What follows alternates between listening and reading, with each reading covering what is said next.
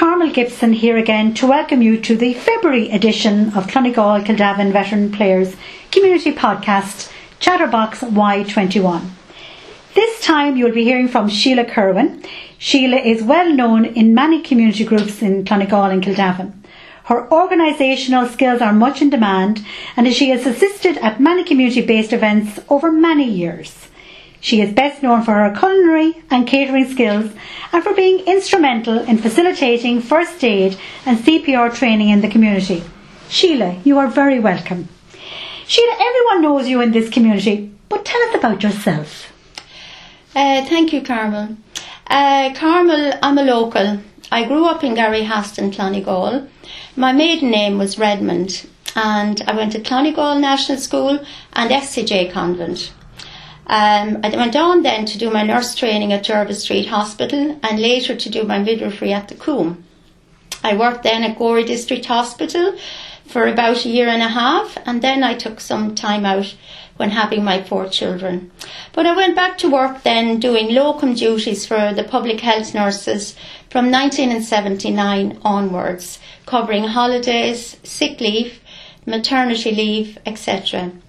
And then in 1990, I started to work in Carnew Day Centre, which has a vibrant day centre with a big catchment area and also sheltered housing for older people with 28 houses. I, I retired in 2017 from my nursing career and now I'm enjoying a happy retirement. Very good, Sheila. You've had a very varied career so to date, and you're very much in demand, as we know. And I suppose you've never been busier. But you're a godsend to many groups in the community, Sheila. Always willing, of course, to help out. You know, in an age when willing volunteers are becoming a rare species, what if it motivates you to doing what you do and being willing to do it? Well, Carmel, I enjoy it. And I think it's good to give back to your community. And I have grown up in this area and lived here for most of my life. And this community has been really good to me throughout my life. So it's time to give back. And I always feel it is in giving that we receive. That's very true, Sheila, yeah. very true. You are synonymous, I suppose, foremost with first aid training and CPR training. What generated that particular enthusiasm and how important is it, do you feel, in the community? Carmel, I think it's hugely important actually. And I was very lucky to know wonderful volunteers who were first responders in the Carnew area. And they all were trained and certified through the Irish Heart Foundation.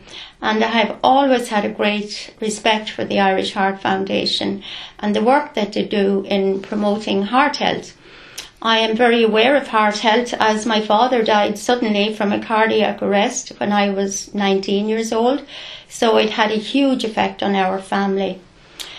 So, um, Carmel, I would like to tell you a little bit about uh, the history of our CPR and AED. And CPR is cardiopulmonary resuscitation, and AED are the automated external defibrillators. So I'll just give you a little bit of the history of them. Um, until 1990, cardiopulmonary resuscitation was not recognised as being very important. In earlier centuries, Carmel, should you have been the unlucky person to have a cardiac arrest, you would have been flailed with stinging nettles to try to revive you. And then back in the 1500s, bellows were used to pump air into people's lungs. But sadly, Carmel, it wouldn't have helped you, I'm afraid to say. So the Sylvester method was invented in the 19th century, and that was a method where the victim's arms were taken over their chests and brought back down over over their heads and back down over their chest to try and get air into the lungs not very successful either. So the CPR method we use today is the preferred technique since the 1960s and it can double or triple a person's chance of survival.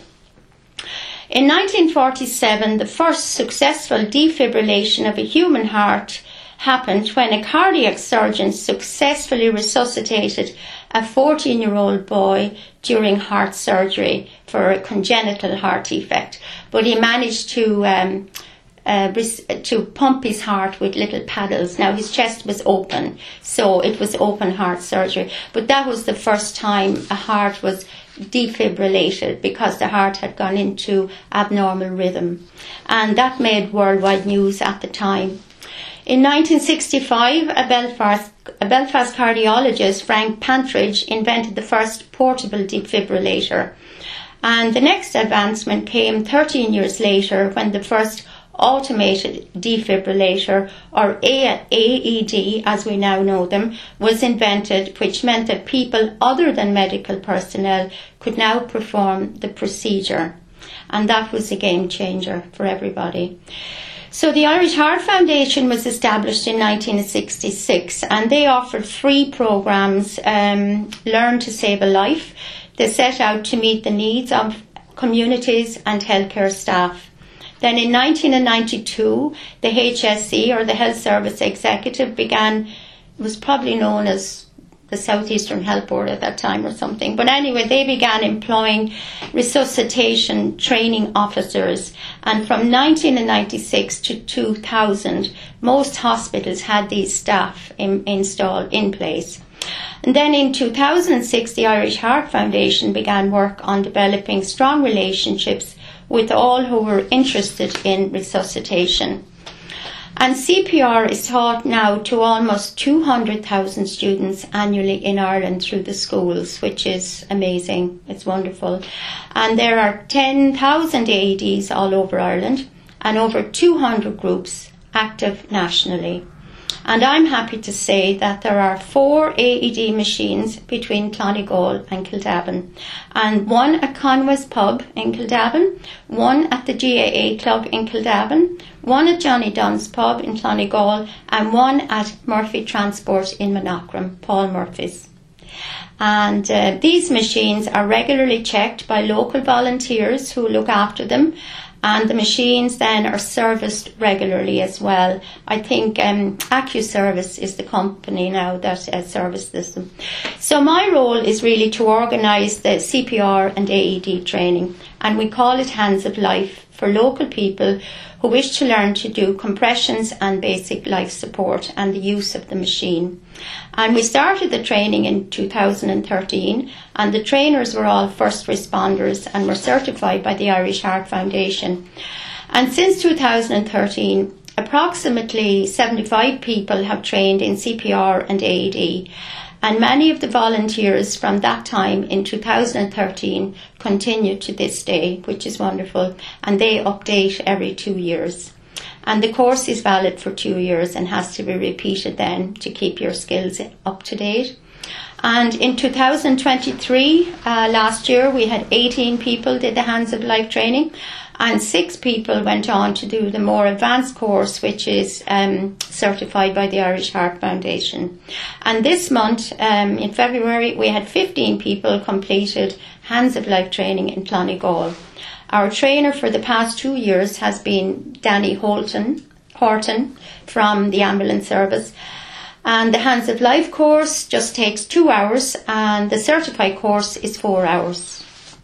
So it doesn't take a lot of time. No, it doesn't. But yeah. now, how now, if we had an emergency, Sheila, in the community or in any community, how do we contact the people who are in that position that they are hands of life trainees?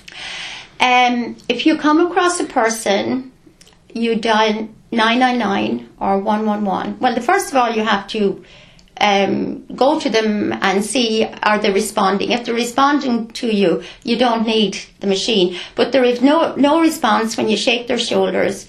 You you dial nine nine nine or nine one one. If you're with somebody, send them for the AED machine. But once you dial nine nine nine or 911, the ambulance service have our machines on their computer, so they know they know that there's a that the machines are there, you know. Yeah, so the first thing you do, you must send dial 999 and send somebody for the AED machine, and then you start compressions. But make sure the scene is safe. You have to, like, if you find somebody who is lying in water, you have to, like this is all covered in the course. So you make sure the scene is safe and then you look for the emergency services, you send for the A machine and you start compressions. And have these machines been used in our community? Oh yes, they have. Yeah, they have been used. And they're yeah. a vital part of community life as we know it now. Well, they're a vital part of the chain of survival because without the machines, compressions will keep you alive for so long, but you need the machine to shock your heart back into normal rhythm. What happens when people collapse? Their heart goes into an abnormal rhythm. So the machine shocks it into normal rhythm. And, you know, your blood, you, people recover then when their sh- hearts are shocked. And from speaking to you in the early part of this interview, Sheila, you said about your nursing training. Have you found that that has been an integral part to your interest in broadening your kind of nursing capabilities or your contribution back into the community? Oh yes, yes, very much, Carmel. But you know, when I was doing my training, CPR wasn't considered, so I had to learn it like everybody else and go and do the courses and everything. And you know, everyone has that fear when they go to do a course, and that's what I'd love to get out to the people. Everybody feels a little bit of fear when they do it first, or when they go to the first training session, but you have a, a, trainer there, you have all the mannequins on the floor that you work on, and as our trainer says to her, we don't expect you to com- to perform miracles. All we want you to do are chest compressions and use the machine. You just have to do two things. Now you can do breaths, but that all comes into the training. But the most important thing are compressions. Turn on the AED machine, and the machine tells you what to do. Very good. And what is your message, Sheila, to people who are wondering, uh, should this be, should they do this training? Can you give them some pointers as to how they might get involved? Um, well, we will be running ongoing courses. Um, I'm hopeful to have another course this year within the next few months. So if anybody's interested, we'd love to have you on board. It's two hours, maybe on a Saturday, mostly on a Saturday, and you will leave that hall feeling a lot more better prepared to look after somebody who collapses beside you. It's always better to be prepared. You know? For situations Yes, for that. any situation. So you will have the advertising in various Oh, yes, publications, yes. like our own newsletter, for instance, Yes. the parish newsletter, Yes. the papers, etc. yes, yeah. Or they can contact me directly, there's no problem. Is there anything you would like to say to the people and organisations who put the actual defibrillators there? Is there a sense of gratitude Yes. to the efforts they made? Yes, indeed. I I think they have had great foresight in getting these um, machines. I, I have great respect for them and I think they've done great work. And most of the people that have done it have had to fundraise to buy the machines, which are, you know, they're probably 12 or 1400, maybe more, maybe 2000 now. So I would say a big thank you to them. And um, they're a great group of volunteers. And they continue to um, check the machines and look after them and make sure that they're updated and serviced regularly. So you'll be all encouraging to people, you know, to consider maybe becoming Yeah. a, a hands-on Yes. person when it comes to using defibrillators. And the door is always open there for anybody that may be interested in Absolutely. actually The joining more people, to the better. The more Very people, good. the better. We're going to move on to another area of your life, Sheila. You don't have just one string, as we know, to your bow. You, your culinary and cooking skills are legendary. And it's no secret that you're catering for the annual turkey trot, which we always look forward to every St. Stephen's Day here in the parish. Attracts as many people as the opportunity to walk itself. Your exhibition of traditional cooking skills at the Kildavin Heritage Day last summer is still being talked about. What is the great interest in cooking you two have as well, Sheila?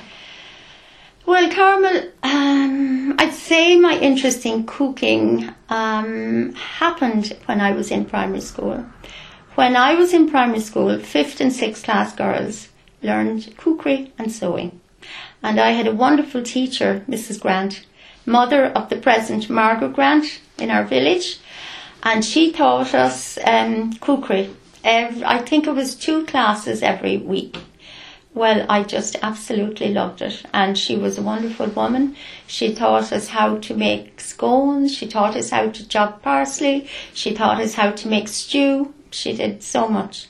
And I think that's really where I, I got my love for it. And also, of course, my mother was a good cook. So, you know, I think I probably learned a bit from her too. as well. Yeah.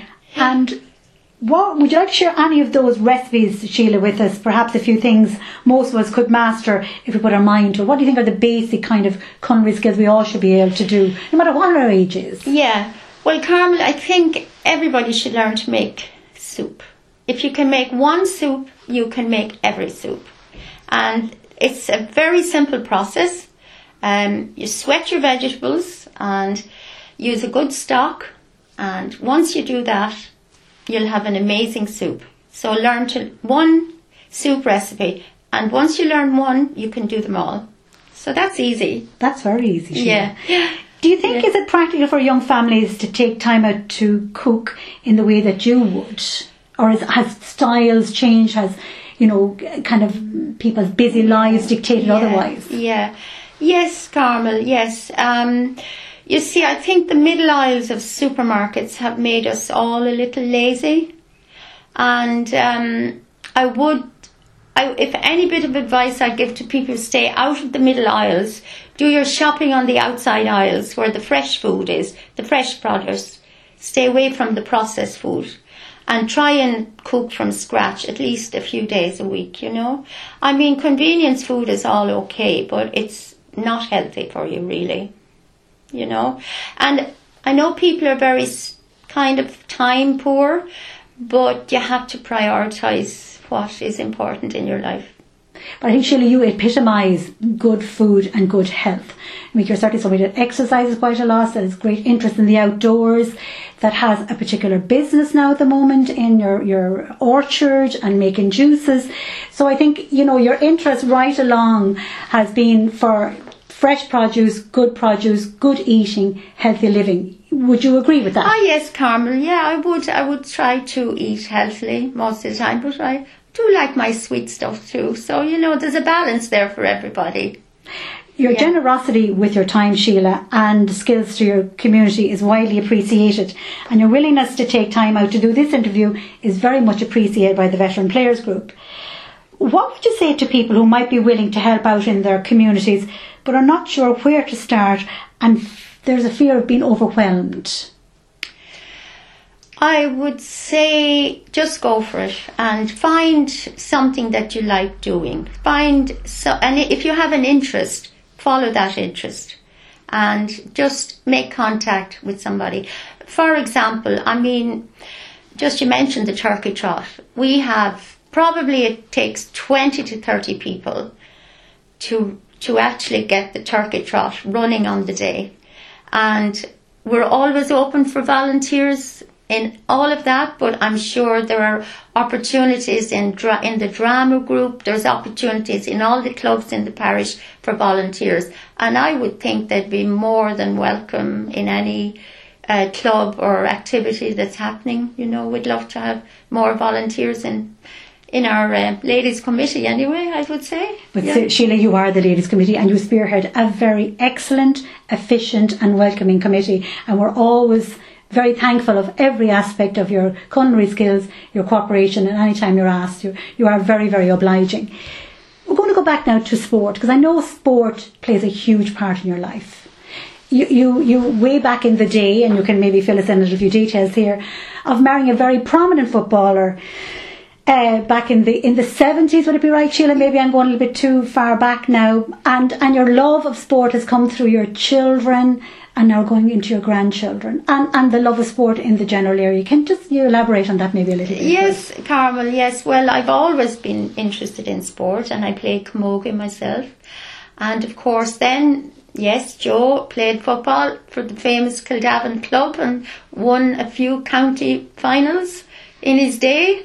And in 1970 and 73, I think it was, that he was on those teams. And of course, then our own family, uh, my own children are into the sport, so definitely, and now my grandchildren. So I would really have a great interest in following them and encouraging them because I do feel when children involved in sport, it helps them develop in so many ways. You know, they have to learn to lose as to well, as well as to win. And those are important things in life. You're not always going to be a winner, but you have to try every day you go out to do the best you can. So it's not just the sport and, and developing a skill, it's the life skills you learn along the way. Absolutely, absolutely. And yeah. Sheila, you're, you're a great supporter, you know, especially I suppose in GAA circles, you know, primarily. Uh, and, and the club means a lot to you, I take it. does it? Huge, huge. I just, I am so pleased to see the club growing in strength from year to year.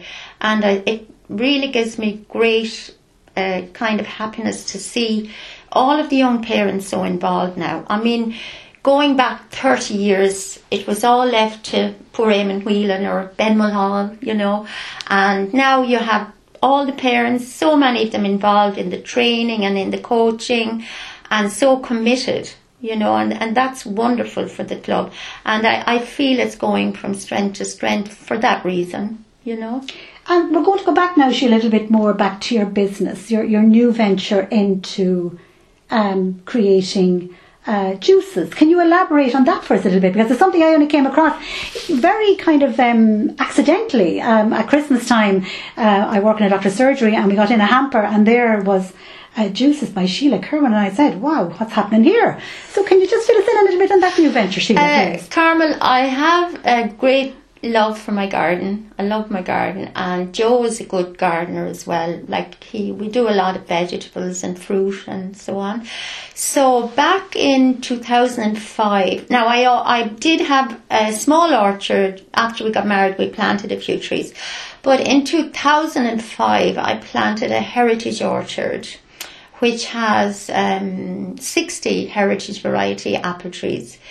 So um, they give us a lot of apples, but in the year gone out, 2023, I got an idea that I might bring my apples for juicing. So my son Joe loaded up his trailer one day, probably with a ton of apples, and he brought them down to Con Traas's farm in Tipperary. And two weeks later, I ended up with 215 bottles of apple juice. So, Carmel, that's how the apple juice landed in your hamper. Very good. And where can we get those uh, bottles of juice? oh, Carmel, it's all sold. Oh, Congratulations, well, yeah, but you know, there Yeah. was, yeah, but it, it turned, I was very happy with it. So is this something you're going to develop? Or? Probably, Yeah. probably. It's And just, it's just for family, friends, and a few local shops were happy to take it. it it's not going to be um, hitting uh, Aldi or Lidl. One never knows, yeah, Sheila. yeah, yeah, knows. yeah, yeah. No, small scale. Small scale, Yeah, yeah. but it was nice. Yeah, it's a bit certainly, you know, something, again, another string to your bow, Mm. Yeah. Mm. you know, into the whole area of business. Well, it was just something I felt I'd like to do. So that, of course, is a more seasonal thing. So Yes, come absolutely, into season, absolutely. then that's Yeah. something you would venture Yeah. into again. Yeah. So Sheila, before we finish up, i- is there anything you would like to tell our listeners as regards your life so far in the kind of the skills you've developed? Where you'd like to see yourself go from here? Is it more into kind of community based, or where does life go? To, what path is going to take you? Do you think from here on? in? Uh, well, well, Carmel. Thankfully, I've had a good, happy life up to now, and good health to enjoy it.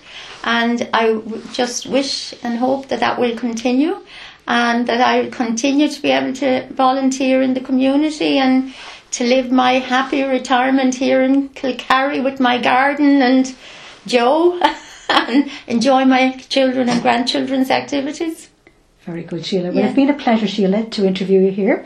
And we'd like to thank you very much for taking the time out and to welcome us to your lovely home.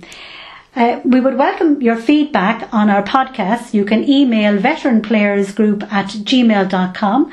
A very big thank you to our listeners. Keep an eye on Clonegall Kildavin Veteran Players Facebook page for all our upcoming events and projects. And don't forget our publication, a book of contemporary photographs. This is us. It's on sale in all the usual local outlets or from any member of our committee. Until next time, goodbye and take care. Thank you, Carmel. Thank you.